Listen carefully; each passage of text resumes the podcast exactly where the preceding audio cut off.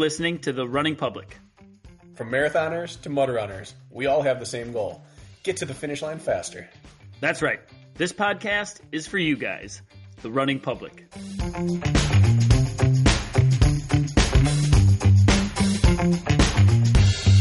This is The Running Public's Training Tuesday. Training Tuesday is where we talk about training only. One topic, we dive deep, we explore it completely. It's training, it's Tuesday. Training Tuesday. Tuesday, Tuesday, Tuesday. I think it was probably a year ago, maybe a year and a half. We did, we played psychologist or psychiatrist for each other.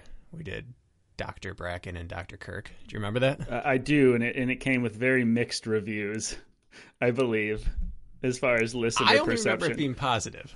I I, uh, I had somebody. I was at the Florida Jacksonville race, and somebody pulled up next to me in a hotel parking Oh, lot and was like, "Yeah, that was a little too fluffy for me. I had to turn it off or something. It's too woo woo for me." And his wife's like, "No, I loved it." yeah, and then the wife was like, "No, no, it's great." So, anyways, there was some mixed reviews. Put your feelings away, lace up your shoes, and run, Kirk. Yeah, suck it up. There's no room for feelings here. Well, I need Dr. Kirk today, Mm, okay. and it's nowhere near as serious as what we did last time. But maybe it will be. I don't know. I need your professional opinion on something. I have ha- been having. Well, I'm not a psychologist, so my professional opinion in this is not professional. Put on your, your glasses, Okay, they're on throw on your cardigan. All right. Let's roll. turtleneck actually, but go. I have been having a reoccurring dream or a variation of the same reoccurring dream since about as far as I can remember, at least middle school. Hmm. That that alone is is weird to me. I've had one as well, but um, continue. Maybe we'll swap roles next week. It's some variation of the same issue. I'm always at some sort of athletic event. Sometimes it's practice, sometimes it's a competition, sometimes it's a championship event. And in the middle of it, sometimes it's baseball, sometimes it's basketball. It's always a ball sport or gymnastics. I don't have that anymore. I used to have gymnastics back when I mm-hmm. was in gymnastics, but something where I need my hands at some crucial point, suddenly my sleeves are too long and they're down over my hands. and then they're too constricting. I can't get them back up as the ball is coming towards me. That is bizarre. And it used to be I would like wake up as the ball arrived. You'd be so in such panic that it would wake you up because you couldn't you couldn't like catch the ball or receive the balls. Yeah, just a terribly helpless feeling realizing like, oh, I have no hands. Mm-hmm. I can't get my fingers out and use them. And then it progressed over the years to now I end up just having to play like that. Like your hands in a mitten trying to play basketball or baseball or football or whatever it is. And uh, and then sometimes now like last night I was able to get my hands out through my sleeves momentarily and then the next move I made they just like got sucked right back inside my sleeve and it's really just it's a helpless feeling. I've been having this dream for at least uh at least 25 years. Wow. I, with no amount of consistency. I don't know what triggers this dream, but I had it again last night and it went on for a long time. Mm. And it combined with my other reoccurring dream, which is where there's a competition I have to get to and some roadblock keeps popping up in the way and I never quite make it to the start line or to tip off or whatever it is. The game got rained out in the middle of it and then it was brought back on and I couldn't get back to the court for the start of the second half. So it was both of my panic dreams in one, which I've never had before. So this was a basketball dream. This was a basketball game. It was basketball last night. And did you wake up from this as a nightmare again? Like it was like, oh my god, it's, this is so intense that it woke you up, or no? Now you can sit in it. You recognize it in the moment in your dream that this isn't real, or it still feels very real. Because sometimes you can take that step back in a dream and actually realize it's a dream. I'm gonna roll with it, Yeah. and then sometimes you can't. It's not a nightmare anymore. It's just a frustrating experience. But last night I had the first occurrence ever where I was trying to dribble with just like my palms. and I thought, this is so weird. This only happens in my dreams. The image of you with these floppy sleeves hanging down over your arms, trying to be out there on, the court, is very, very amusing. I, I mean, I can take a step back and tell you clearly what this is about. I think What is it about? Is it impotence? Tell me it's not impotence. no. I think I think it's. Uh, I think this all comes back to tiny hand syndrome. no, come on. I think. All right, let's start our episode. I, I think that it's been recognized from a young age that your hands are smaller than the average man's hands, and and the sleeves slipping down over them is just this cuffed, restricted feeling you feel with these little crab claws you're working with. that's Hurtful? that's outside the box. That's not what I expected to hear. Uh-huh. There, there's one flaw with that though, is that my hands were always proportionate until I moved like past five nine. And since I grew late, I didn't know that they were so tiny until I grew taller. Your hands don't look small. It's your hands. You only realize your hands are small when you put them up next to somebody else's hands. You look like a normal human. You would never know that. But that's all I can come up with, Bracken. Um, Or, uh, you know, the the governor of life is on you for some reason. Somebody's going to write in with a novel, and uh, you're going to be you're going to have to you're going to have to deal with it because you just put this out there. That's what's going to happen.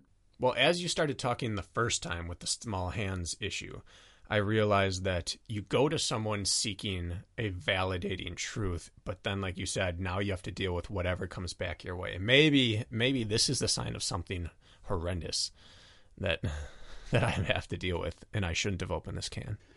I used to have this dream as a kid that I would be walking to school and realize I forgot to put my pants on. And so I'd be mm-hmm. walking in and have no pants on and be like so embarrassing. And it would usually wake me up. And that was in the Zubaz era where the Zubaz feel like you're not wearing pants. And so I would often be walking up to the entry door in elementary school and sometimes middle school. And there'd be a slight breeze. And I, like, for momentarily be like, oh my God, I didn't wear pants. And I'd have to look down and check in real life because I had that dream so often. And then I also had this dream where this big, scary green monster was chasing me down this deep ditch alongside a highway. And he was like a 30 foot monster and he was chasing me. And I was running and running. And he always caught me and he always grabbed me and he always lifted me up to eat me. And I always woke up at that moment as soon as he got me in his hands. Haven't had any of those in recent years, but I used to have both of those a lot when I was younger, all the way into high school. That's it. The no pants one is probably like the most common reoccurring dream ever, I have to imagine. Yeah. Yeah, when I was teaching, I always would have a dream, and I'd be in the middle of the lesson, and the principal would walk in to observe me randomly, which they do, and I'd realize in that moment I was naked. it's a weird thing that we do there. And then you'd have to come up with some way to cover it or explain why. And in the dream, it makes sense. Mhm, yeah. It's very strange. But yeah, this one, 25 years of this dream. I think if you could come up with a cover for this episode with you just with an extra long t shirt on hanging over your hands, if you could, I don't know how good you are at Photoshop, but that'd be pretty cool. Um, it would pique listener interest, I think. Um, Probably. you ran with your wife this morning. I saw. Um, yes.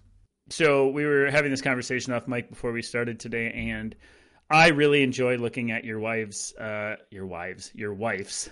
that imply very different things. your wife. Oh, yeah. yeah. We're, we're, we, we practice polygamy. Uh-huh, right. Let's just make sure you everybody knows you're joking.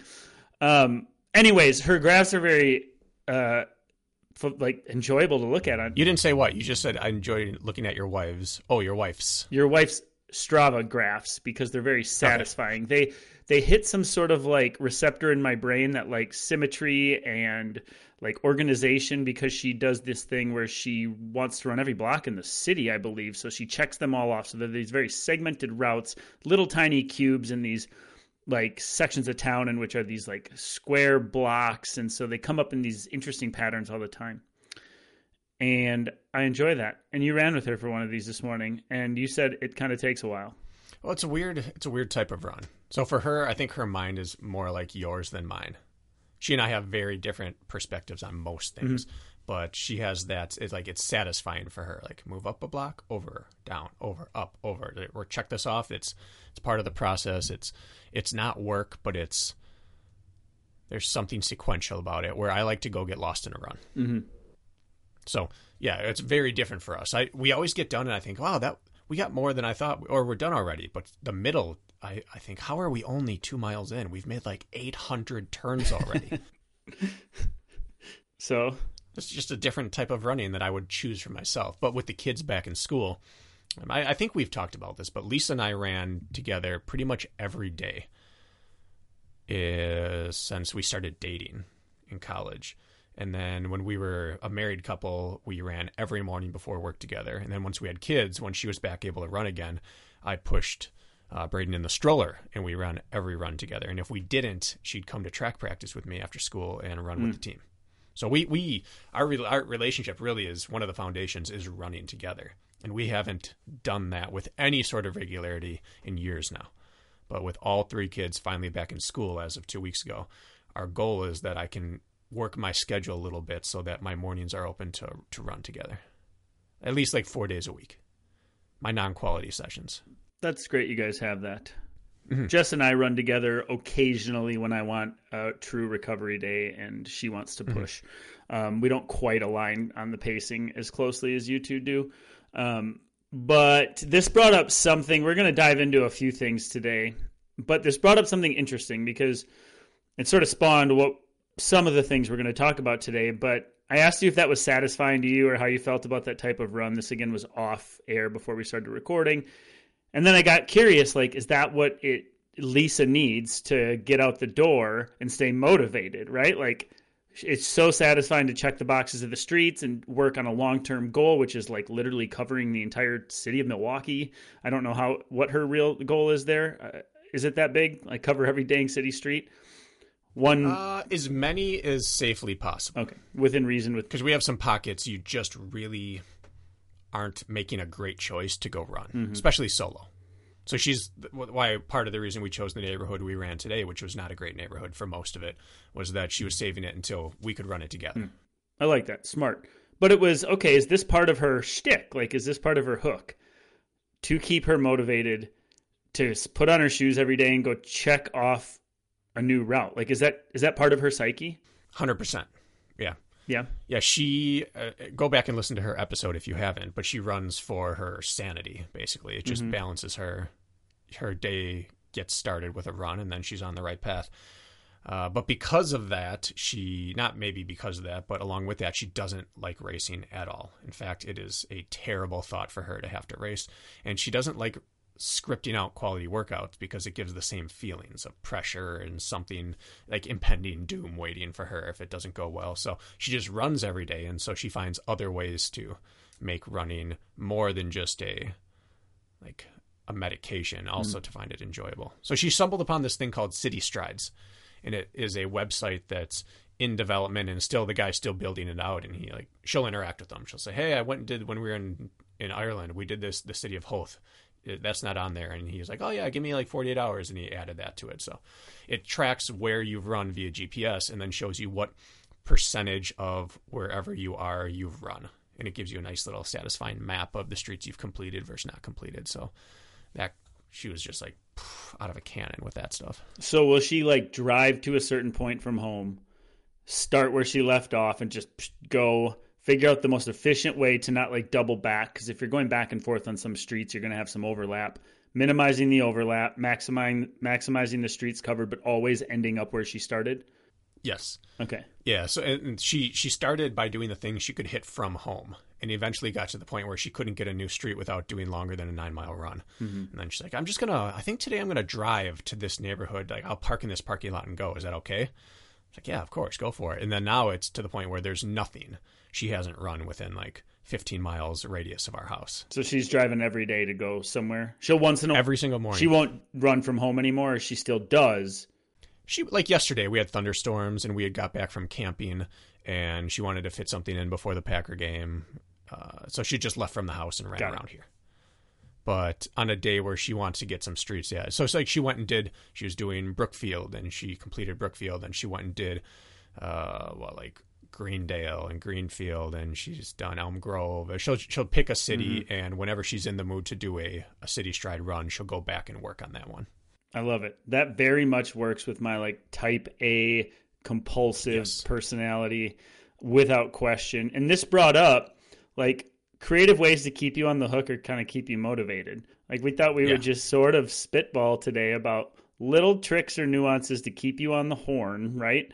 Um, and something like that. What is it called? City. What was it? City strides. City strides. Something simple as that would work for me. I know it would work for me if I was struggling with motivation. If I was more of a like, God, I dreaded my recovery runs and I couldn't get out the door for them. It'd be a great opportunity to do that, for example. So there's got to be other websites out there for that too. I would have to imagine. Probably. And then this one now has added global rank. So there's like 80,000 or 40,000 people who are actively using City Strides. And it shows you where you rank in terms of global percentage of streets completed. Mm. There was this uh, this woman, a little younger than me. I'm, guessing she's about 30. I followed her on Strava for a while until I didn't. But uh, this also worked for me. But uh, she ran in penis shapes every day. I saw that. Yes, yeah. and and I'm not really into penises or anything. Lisa follows her. yeah, but it, God, it. You said you're what? You're not. What? I'm not into penises. I'm just saying. Did you feel? Did you feel you had to say that after our intro to the last episode? I didn't listen to it, but I think I need to go back and see how that came off. But point being, I left that all in. You there. did? Okay, good. Yeah. yeah, good, perfect. That was a really candid conversation we had. But even that, this woman who just makes it a point to go out and run in a penis shape was very satisfying for my brain to like be like, heck, I could come up with something stupid like that. It'd probably get me out the door if I was in a slump. Mm-hmm. I, I, stopped following her because it, you only see so many penises before you're just kind of like over it, right? Like it's just a penis. It doesn't do any. It doesn't move the needle for you it anymore. Didn't move the needle for me anymore. And once you've seen one, you've seen them all, right? And so, anyways, I stopped following her, but it reminded me of that a little bit, Lisa mm-hmm. Strava, which is not anything close to that, but um, that was her stick. And so, there's an Instagram account for this Strava user or maybe it's a maybe it's an Instagram account, and it, I don't know what she uses, but anyways, that's her run every day, which is yeah. baffling. And I think she even makes like money because she's an influencer now, which again is baffling the way people do things these days. But I digress. Let's move on from that. Well, this, this piggybacks well off our dedication versus motivation episode. Yeah. And and so it's been fascinating to watch Lisa because she's always been dedicated. But she wanted to run a marathon for a long time and we trained for one and she got hurt towards the end of it and she decided to show up and race anyway didn't complete it we dropped out at like mile 16 or mm. something mm. like that it's all on the episode but point is she's always been about running but her enthusiasm you know like anyone else it ebbs and flows and she was more inconsistent with when she would start her runs and since she's a stay at home mom currently, she kind of can choose when she wants to, but that leads to its own issue. Sometimes having an abundance of time is just as confining as having very little time. But since starting this, she has a routine. She gets up right away, goes downstairs, makes her coffee, and then drinks her coffee and plans out her route. She sits there on her phone with Strava up and City Strides, and she has this color coding system that she has where she takes a screenshot of the map she's going to run and then she does the Roy G. Biv. The first mile, she guesstimates how long the first mile is, and she marks those streets out in red.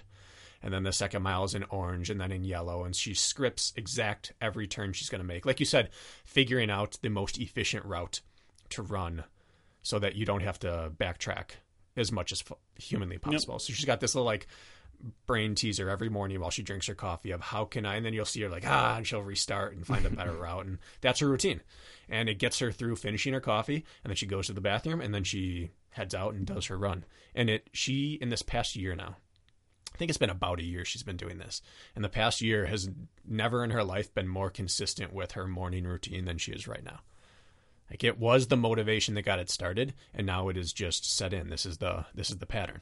I have a few people I can think of. I'm not going to name names, but I know they listen to this podcast that would benefit greatly from this simple, even that simple approach. Hmm. The ones who struggle to get their shoes on and get the work done or find reasons for things to get in the way, working towards a big goal. And we always push like work towards a fitness goal or work towards something. But what if you don't want that? What if you just want like to be consistent? Well, then Christ, this is this fits another box, which I really like. Mm-hmm.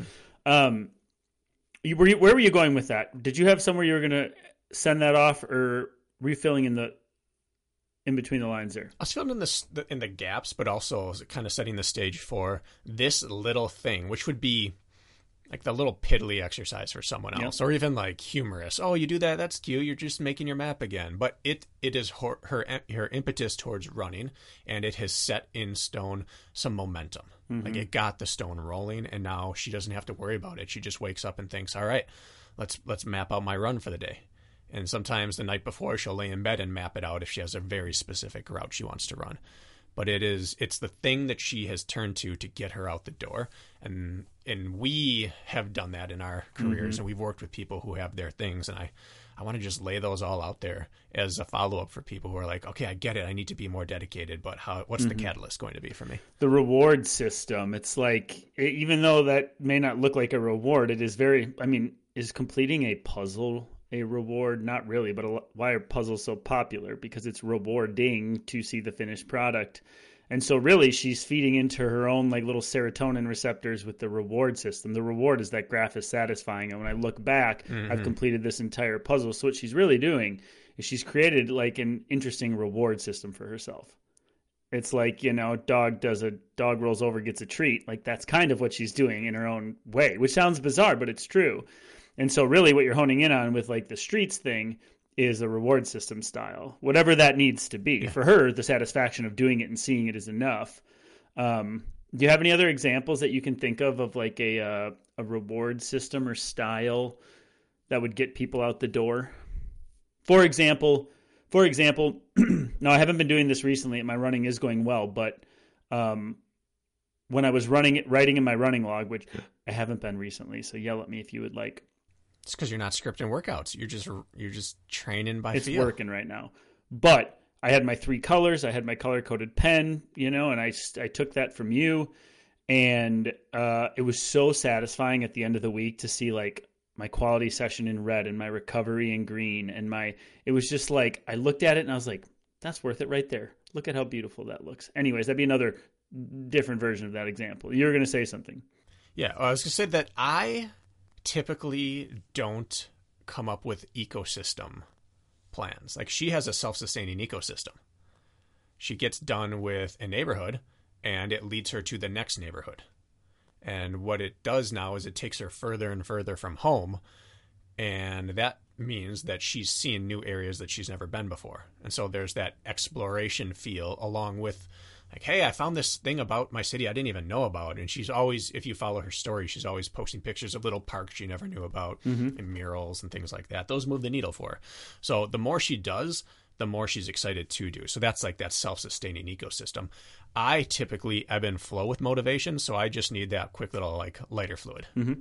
So I come up with little things to get me out the door. And then once my training block started, then just the excitement of hitting big workouts and quality sessions gets me through usually. But the one I did, I should say two. The first time I had to do this was when I was trying to add in cross training. I decided I wanted to double every day for a year. And so I did a lot of morning bike sessions or incline hiking sessions. And I started watching TV shows. I just picked a show that had like seven or eight seasons. I think the first one I did was Arrow on the CW. It was on Netflix. That's a that's the network I used to host on. That's right. I always feel really proud when I hear somebody follow a CW network show because we were the little guy. So way to go, Bracken. You know, deep down, that's probably why I started watching. I mean, I had to talk about Arrow uh, before we even knew each You other. did? We were kindred spirits. Oh, of course, we had to we had to cover our shows. That's right, we did. But continue. so I watched Arrow. It's, it's I don't know. At the time, there were probably five or six seasons. And just every morning, I went down there and I just bike or hike for you know, there's anywhere from like 48 to 55 minute episodes, and it got me into the Arrow universe and got me. All right, well, I would get down there and bike the next day, and I wouldn't let myself watch like to fall asleep or in bed at night. I only could watch it on the bike or on the incline trainer, hmm. and so that got me through an entire winter, really. Simple as that. And then did you look forward to watching the next episode alone, which was enough to get you on the machine? For example, like Yeah. your reward was instant, like literally instant. I get to watch the next episode, and I was curious what was going to happen next, and this is the deal I made with myself. Yeah, and what I recall is that the first season was good. It got me like it kept me looking forward to what was going to come next, and so I it was a reward to get back on there. And I don't remember maybe eighteen or sixteen episodes in the first season, but that's two and a half weeks. Yeah, That's enough to start a pattern. That um not to backtrack a little bit, but when you said that exploration piece for Lisa is created the most consistency she's had in, in this past year, um, you know what it makes me think of? It makes me think of why mountain runners are so successful at sport.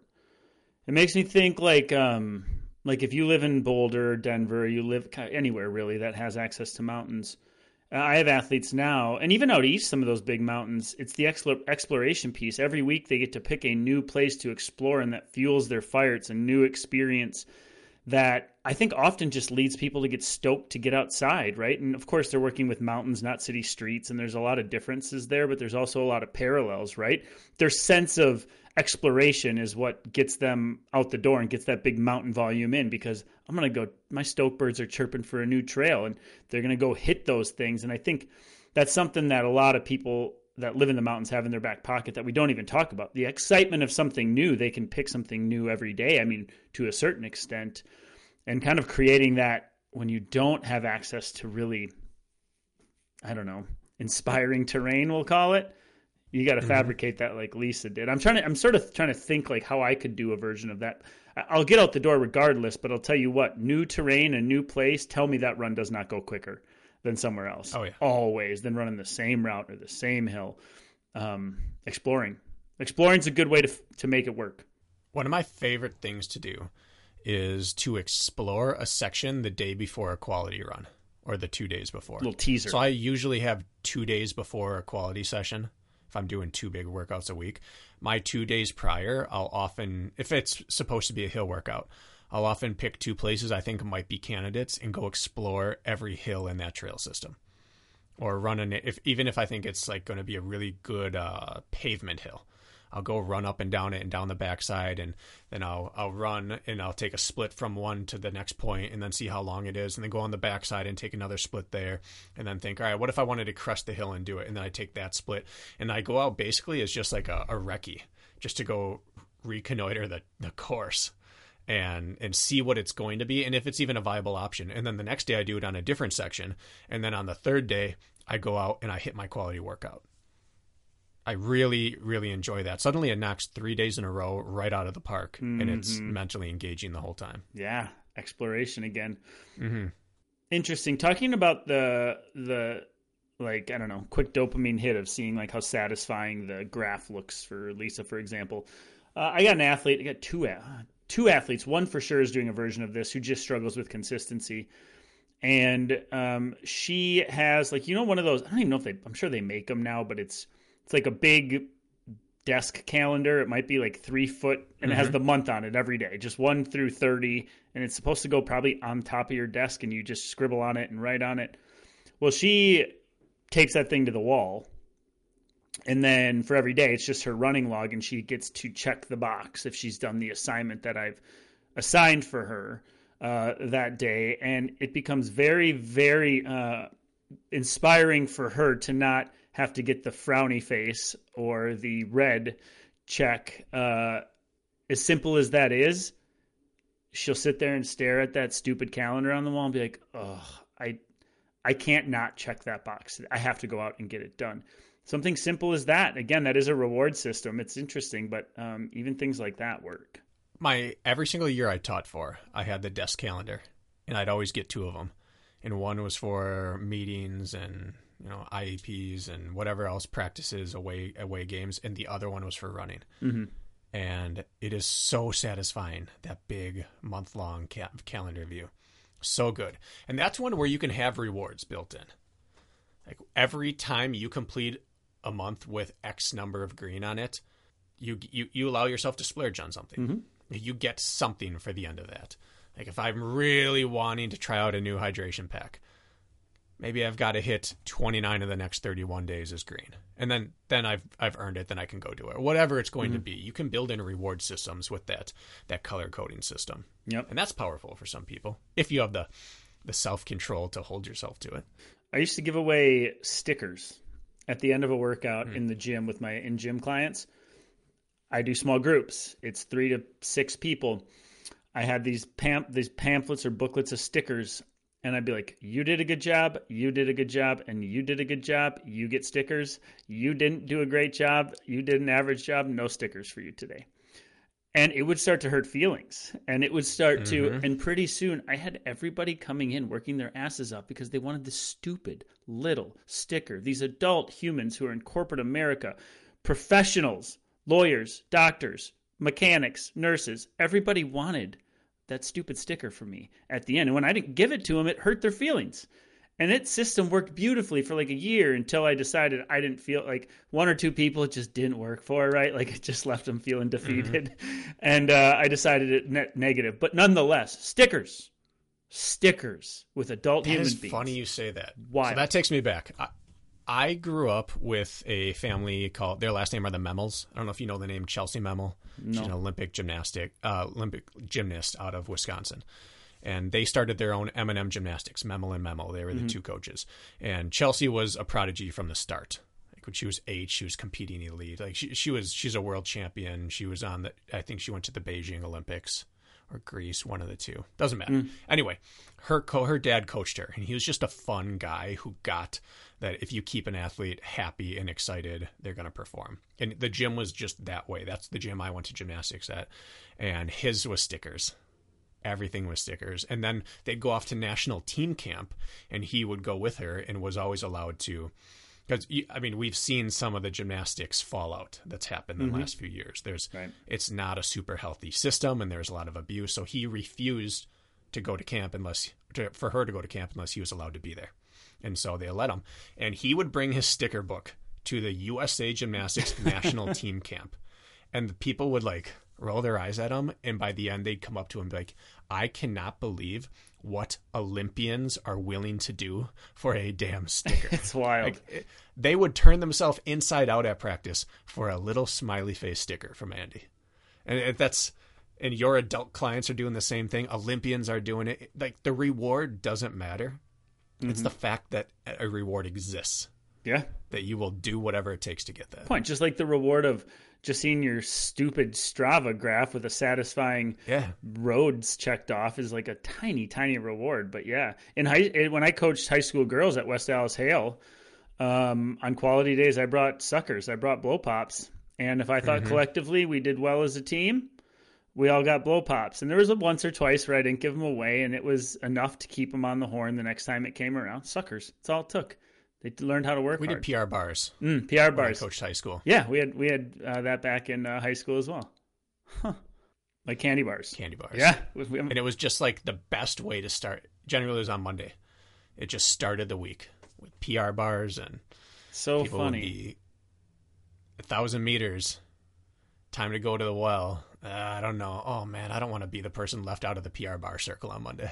All right, let's do it. Wild that my coach did that as well. I completely forgot about that until you just brought that up. What I actually, as far as keeping you on the hook, as far as um, making sh- like whatever system you need, like to trick yourself into doing the work. What I want to pivot to is we have people who simply need to get out the door, creating that reward system for yourself, like we've been talking about here for the first half hour.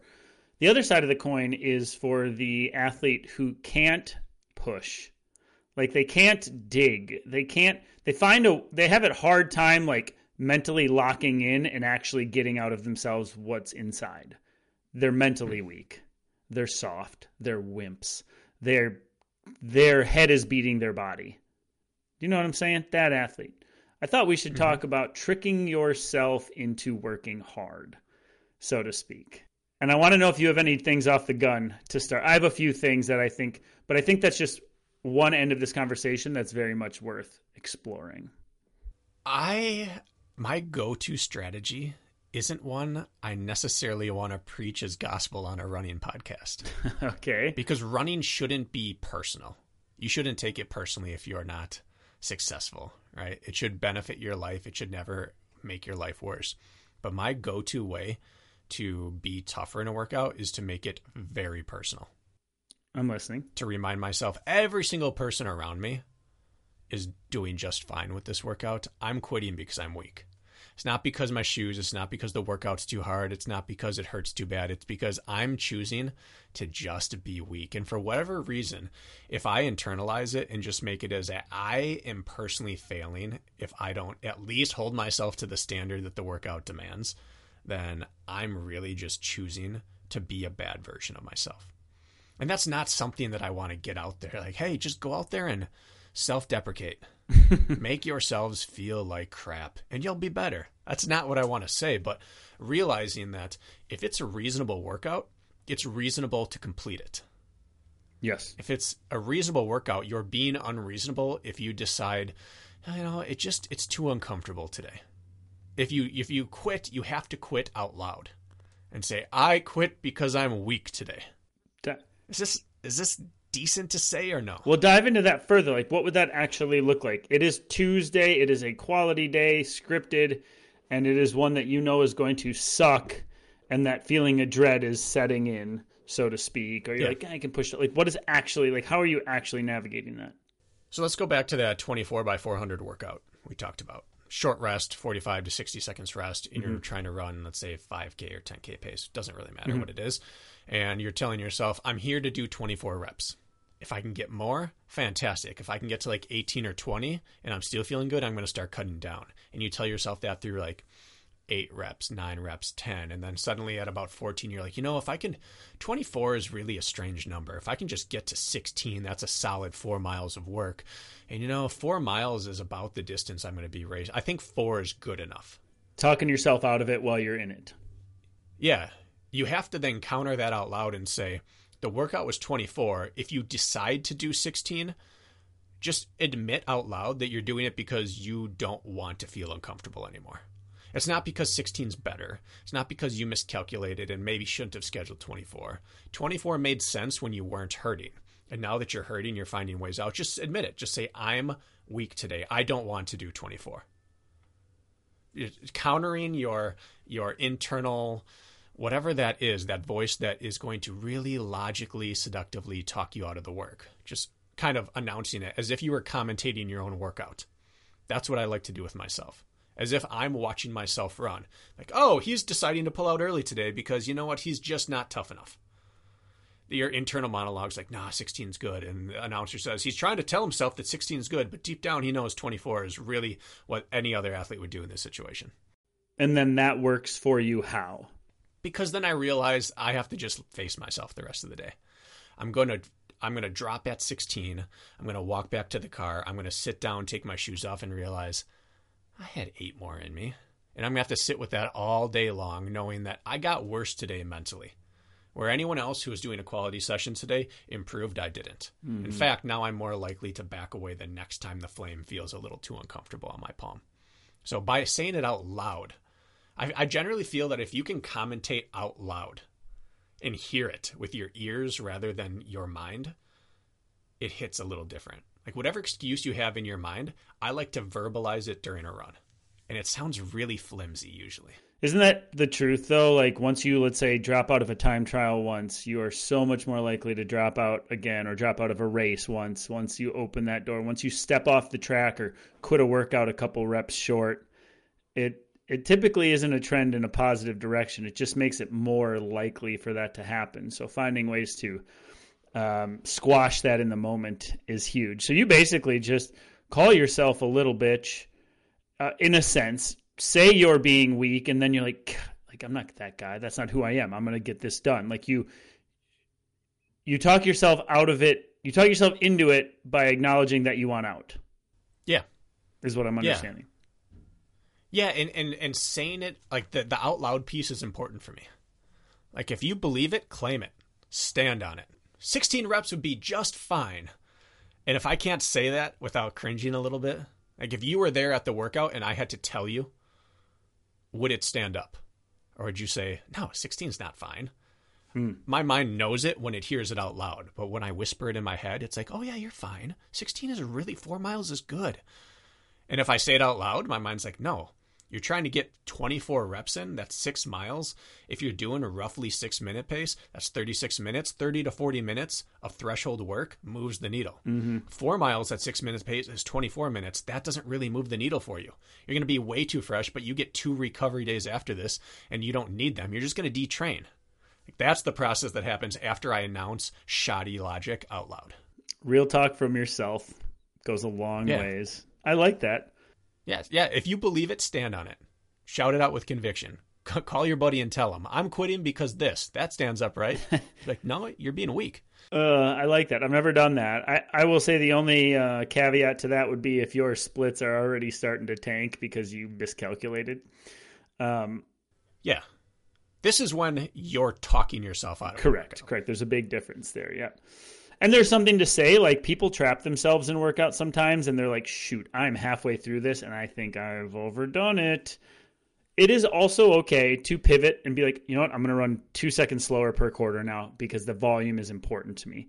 Let's look at what mm-hmm. my, you know, metabolically what's still going to be happening here and then recognizing catching and then talking yourself into staying i mean there's a certain point where diminishing returns happen like if you've really overcooked and now you're just mm-hmm. you're bleeding from you know everywhere but point being is you can talk yourself into back into workouts by making deals with yourself too yes so i do that all the time in intervals when they're broken up into sets even just sets in my mind all the time i'll be like fine just make it to 12 and then you can drop but it's that rule that that Justin Hamilton talked about that he got from Chad Wright, which is you in a in a lap based ultra, you're just not allowed to quit in the chair.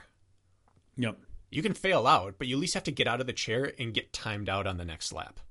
Because if you quit in the chair, you don't know if you actually were done. And that's my rule on the intervals. I'll tell myself, fine, you can just quit after 12 on the rest break.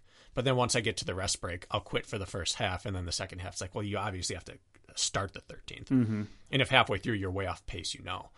But it's that's rarely the case, right? When you're cracked, you know. If you're not sure, you probably have another rep or two. Yeah. And if that's the point of the workout, then you're okay. So I'll oftentimes just t- give myself an out. All right, you're quit, you're done. But then you start the next rep to prove it.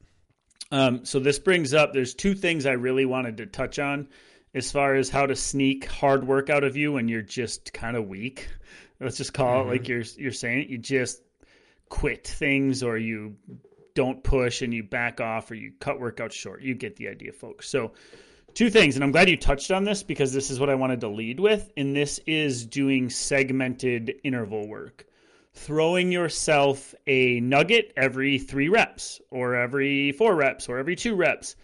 Classic example of this would be taking a traditional workout, like let's say 16 by 400 meters, just as you outlined but instead breaking it up where every fourth rep you get three minutes break instead of one minute. And suddenly mentally you break this up into segments. You go, I just need to get to four reps and I get three minutes. And then that resets you. And then you you get two or three reps into the next set and you're like, oh, this sucks, but I just got one more and I get my big rest. What I find is when you throw, even if, who cares what metabolic stimulus you're going or what systems you're trying to work, if that big rest lets your heart rate come down too hard, if it keeps you engaged, it doesn't matter. You can do this with mile repeats. You can literally do an ascending ladder with rest in your mile re- you could do a mile repeat two minute rest then the next mile repeat three minute rest then the next mile repeat four minute rest and keep giving yourself more nuggets of more rest to keep you mentally engaged is going to move the needle much further than doing I need 2 minutes rest between every mile interval and then you end up doing 2 reps and you drop. Like what good is that necessarily? Mm-hmm. And so doing playing with your rest is actually I think the biggest way to throw you little nuggets along the way. So you, I could give a million examples. 60 60 intervals, well you do 10 rounds of that and then you get 5 minutes rest. Then you do another 10 rounds of 60 60 intervals, get another 5 minutes rest. Anything to get you not looking at the lump sum of the workout, but segmenting it in your brain is going to trick yourself into working harder than you realize and keep you on the hook. And so, however that needs to look, breaking it up into three or four parts goes a really long ways. Um, what do you think of that? Would that work for you, Bracken? It would, and I want to walk through how I would then have to fight myself on this. Okay. Because you touched about about on it, you'd say, "Well, I don't care what the metabolic stimulus is that you're trying to enforce here." Well, my logical side of my brain the weak side when I let's say you're doing that 16 by 400, you break it up into four by four by four 400. Yep. So four sets of four. At the end of set three, I might say, ah, a five minute rest here. That's going to lower my heart rate so much. I'm going to be able to completely clear lactate out of my blood. The next rep's just a freebie. It's not even really helping myself. It's hurting so bad now. Clearly, my fitness isn't ready for this. I should just stop because I'm really not accomplishing what I want to if I keep going, and those are junk reps and then I have to say that out loud.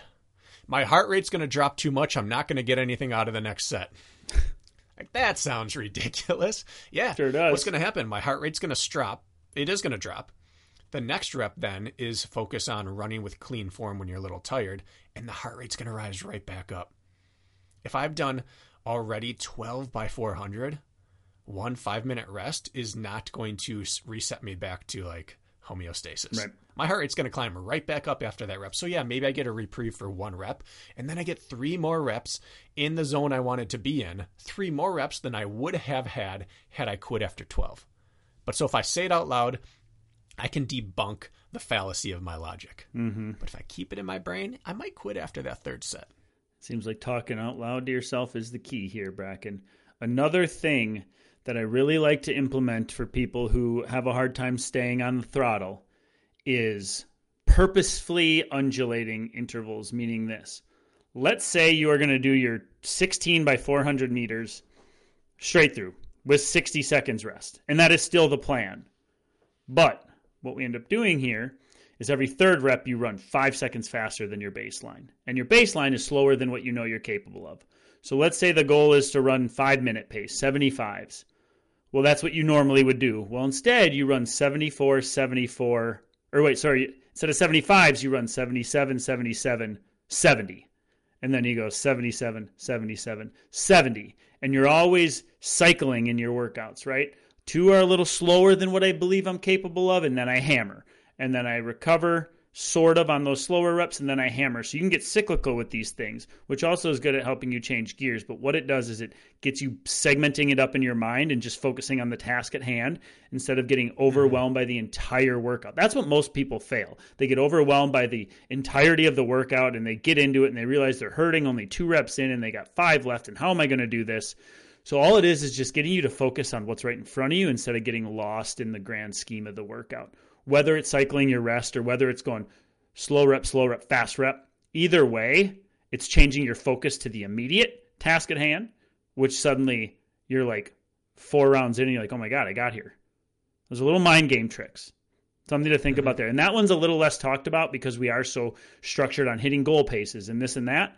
But if that's what it takes to keep you on the hook, fine and it's still going to be very yeah. productive. So I don't know if that makes sense to you or not, or if you can see that working, but um, I found that to be true for some people. Absolutely. And those little changes are what get you through a workout. Then you have reps to look forward to and reps that feel like mm-hmm. recovery reps. And it, it's an absolute game changer. I mentioned her last week, I think, but there's a woman named Cassie that I'm working with, and she is pregnant and we are approaching this training block with uh, very loose parameters on things. It's her first pregnancy. Neither of us know how she responds to this. But one of her questions that we had on one of our most recent coaching calls was How do I know if I have a valid excuse for dropping the workout oh. that day? Like, I'm dealing with a ton of fatigue. My energy levels are really low. She's in her first trimester, feeling pretty crappy. So we decided on a rule, which was if you're too tired to do the workout, you must complete it as a nap. Hmm. Like if you're really too tired to do it, you have to replace it with a nap immediately. It can't be like, all right, I'm just going to go back and I'll probably be on my phone or I'll watch some TV or I'll I'll vacuum. No. If you're too tired to run, you must sleep. And if you're asleep in like 5 minutes, that was a valid excuse. Thank you for quitting the workout. Prioritize the sleep and the development of your baby. But if you're sitting there wide awake and you find yourself on your phone, you realize that wasn't a valid excuse. Hmm. And in the two weeks since then, it's been really effective thus far, which is all right, I'm too tired. I don't think I should do this workout. I have to go nap for 45 minutes. If your body says, thank God, let's nap. She quits and she goes naps. And then mm-hmm. she, in the mm-hmm. afternoon, she tries to finish up the workout. But if in that moment, that voice in her head's like, you're not going to fall asleep right now. Well, then you're fine, and let's go. Let's go continue this workout. So, having some sort of rule in place. If my calves are too sore to finish my 400s, that's fine. But you have to go do the remaining 12 by 400 on the assault bike. Yep. You have to get the work done. You have to replace it. And if the thought of replacing it, it's like, ah, nah, that's not good. Then you're not hurt go finish your 400s. But if you're like, yeah, you know what, my soleus is my soli are going to be trashed. I'm going to go hammer 60-60 in the assault bike for the next 30 minutes. If that's an enticing option, go get your work done, and then the next time, try to make it a few reps farther. But so having that that lit, litmus test for is this an excuse or is this a fact is very helpful for dropping workouts. Pregnant or not, I really like that. Uh, if I'm if I'm feeling so tired that I can't, I don't feel like I can complete this workout, then I need, I need to offset that with the polar opposite of work, which is the purest form of rest, which is a nap. Yeah. I actually really like that. That may move the needle. I'll get you back on track faster than anything, probably. It will. More than pushing through the workout if you truly are that tired. Um, hmm. I I have uh, w- one more thing I wanted to touch on as far as my suggestions go, as far as learning how to work hard, and that is the uh, tightening the screws approach. Um, again, we're trying to hit these little serotonin receptors, right? Like this reward system, the satisfying graph, um, so to speak. And so the tightening the screws approach, which works for if you're like really bad at tempo runs, meaning like you go out and you just blow up or you can't sustain a hard effort and it's a slow, miserable death every time, like you can't go out and hit like a purposeful pace, you fade home or you mentally get weak and you throw in the towel, or you simply are a positive splitter in your in your interval work. Um, taking the tightening the screws approach, which is actually exactly what I did on my own tempo run this morning. I wanted to trick myself into working hard and it worked. Um, is simply start at something that is a joke to you as far as pacing goes. Whether it's your first 400 meter repeat, which you know you're going to sandbag, or it's your first mile of your tempo run. Um, and then slowly but surely, just focusing on the next task at hand, which is the next mile or the next interval, and just upping the pace ever so slightly every rep or every mile, and just seeing, yep, yep, I'm faster. Yep, I'm faster. And you're just trying to split off a little time, a little time. And pretty soon you trick yourself into really chasing the time and really going for it and really wanting to be satisfied with that progression, which is exactly what I did this morning on my tempo run. And yes, tempo is the right word, not threshold. I went on a tempo run with a purposeful pace increase, not looking for certain metabolic stimulus, but that's besides the point. So, doing that, starting conservative, getting faster with purpose. And folks, people who are bad at pacing, turn your watch, look at it, put it on the current lap projected time. Every watch, if you put it on your current lap, will tell you your mile current your mile pacing projected for that lap. So there's no excuses. I can't pace myself. Just have your watch set to the lap function. It's very easy. It will show you exactly what your projected mile pace is. And then dial in on that and nail it. Little faster, little faster, little faster, little faster, every rep, every mile. And by the end, you're going to trick yourself into working hard. It almost works like that every single time. You just get as much juice out of that as you possibly can. It's a really good way to do it. It's also a really good way to get in a lot of volume if you're one who cuts intervals or tempos short, because then instead, like, oh, I only make it to eight or 10 400s, maybe this approach you get to 16 for the first time because you start yeah. slow and tighten the screws. So I know I'm rambling a little bit and I made that a little drawn out, but you get the point. The tighten the screws approach to literally everything tricks you. It's so good. I'm glad you brought that up. It is what I am doing with this rebuild right here. Talked about how I'm doing two different hill reps each week. One of them is like at Lapham. I went and did that second round of my run that 0.8 miles up, recover, run it, flow it down. Yep. Each rep is designed to be faster. So the first one is like a warm up rep. It's like a bridge rep. Mm-hmm. And then the second rep, I get into it. And then the third, I try to beat that time. And the workout stops when I can no longer do that. But you finish feeling invigorated and positive. You never die. You never fall off a cliff. And you fit, finish thinking, like, I think I could have started a little quicker. And that gets you to the next workout because then you look forward to doing it better and it, it it's open ended on either side you can improve. Yep. You can either start faster or you can just tack more reps on at the end. It's a super positive way of building fitness in a very safe space. It's feel good and it's effective. Last week, yeah. I did not want to do my long run. In hindsight, I probably shouldn't have because I was burnt and I ended up taking a big down week because of it. But I'm going to make my point regardless.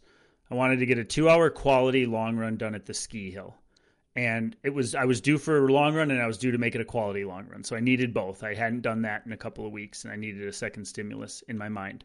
So I went to the ski hill and I said, "My first rep I'm going to dog and I'm going to take lap splits every time." My first rep was 222 up that thing. Next rep, I said, "You just got to be a little faster, Kirk."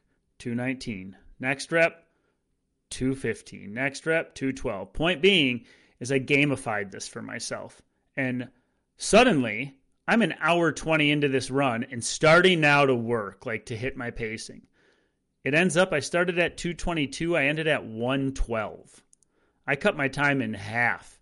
And I worked harder on those last two reps than I ever, ever would have done if I just made it either one a traditional interval workout or two. I don't even know if I would have done it. I just would have turned it into a steady long run because I wasn't feeling it that day. But I gave myself that little carrot. I went from 222 down to 112. And yes, I sandbagged early, but it got me volume. It left me feeling satisfied and it snuck a work uh, a workload out of me that I would not have done otherwise. And I tricked myself. I tricked myself into two hours and got quality in there. And it was all because I did that. And you could translate that to whatever workout you have if you feel like you're having a hard time pushing. But um, that's one recent example of what I did. So good. Yeah. Everyone can do that. So simple. that is not talent based. No. That is just mentality based. All right. Last thing I want to say. Yep. And this is going to some people be like, oh, well, yeah, duh, obviously. But I don't care. I'm going to say it because there's so many people who aren't taking advantage of it. Find people to run with. The very easiest way to not hit snooze on your alarm clock or not cut out of the workout early is just to be meeting people for that run. Mm-hmm. And this exists everywhere. There are running clubs in every city, and you don't have to do it every single day, but you just do it. And most running clubs have multiple pace groups. If you just have a hard time going out for easy runs because they feel like, what's the point? Go and show up for their slow group and just chat with people the whole time, and seven, eight miles is going to be gone in the blink of an eye. Yep. If you struggle with tempo runs and you're a, let's say you're a typically a eight minute per or seven minute per mile runner, go join the 630 pace for the day and just say, I'm probably going to not be talking much. I'm just going to latch onto the group and I'm going to run with them for six miles. That's going to get you through the mm-hmm. tempo run. Those are the ways to do it. If you struggle to find time for getting a long run in, or just the mentality, like I always find myself quitting at mile 12, but I should do 14. Go meet up with a group of people or even one person who's going to run 14, and you're going to get 14 done. Use people. We are social creatures. Even if you think you're a lone wolf, you're still a social creature. Even if you don't like socializing, your body responds to being around people socially. Mm-hmm. Even if you detest being there, you'll perform better because someone's next to you. So use that. That's a way to gamify the situation. Even if you don't like people, you run faster around people than you run alone. That is just the way it works. So go use that. I like that. Yeah, that's probably probably the most effective way is to set a schedule and a date yeah. to just if you're one who can't get out the door, duh, you're gonna leave your buddy hanging. Yeah. No, you're not gonna leave your buddy not. hanging. Not at all. I like that one. and make it so that there's like there's some uh, the accountability there. If you are the type that would leave your buddy hanging, make sure that you're the one driving him to the trails. Mm-hmm. Like he's gonna show up at your house at six fifteen, and you're driving him there. You you got to set it up so that you can't fail. Hey, the accountability partner thing, so to speak. I mean, I know we've talked about that recently. I have an athlete right now um, who was struggling with motivation after coming or discipline. Sorry, let's say discipline after having COVID and then getting back to it. Our deal is this: she's got to have her workout done by 9 a.m. A screenshot has to be in my phone, and if not, her punishment is 100 burpees on video. Must be sent to me. okay, that's fine. You don't have to do your workout. You don't have to do the agreed upon terms, but does 100 burpees sound better? And if not, like I'm going to be very upset with you. And so far, it's worked to a T. She created it. She she created a, a system. She came to me asking me, "Okay, you set the terms. I need this." So it wasn't like I put this upon her. But anyways, even a system like that, like I'm, she doesn't want to do 100 burpees. That's scaring her enough to go do her Tuesday quality workout, which is way harder than 100 burpees.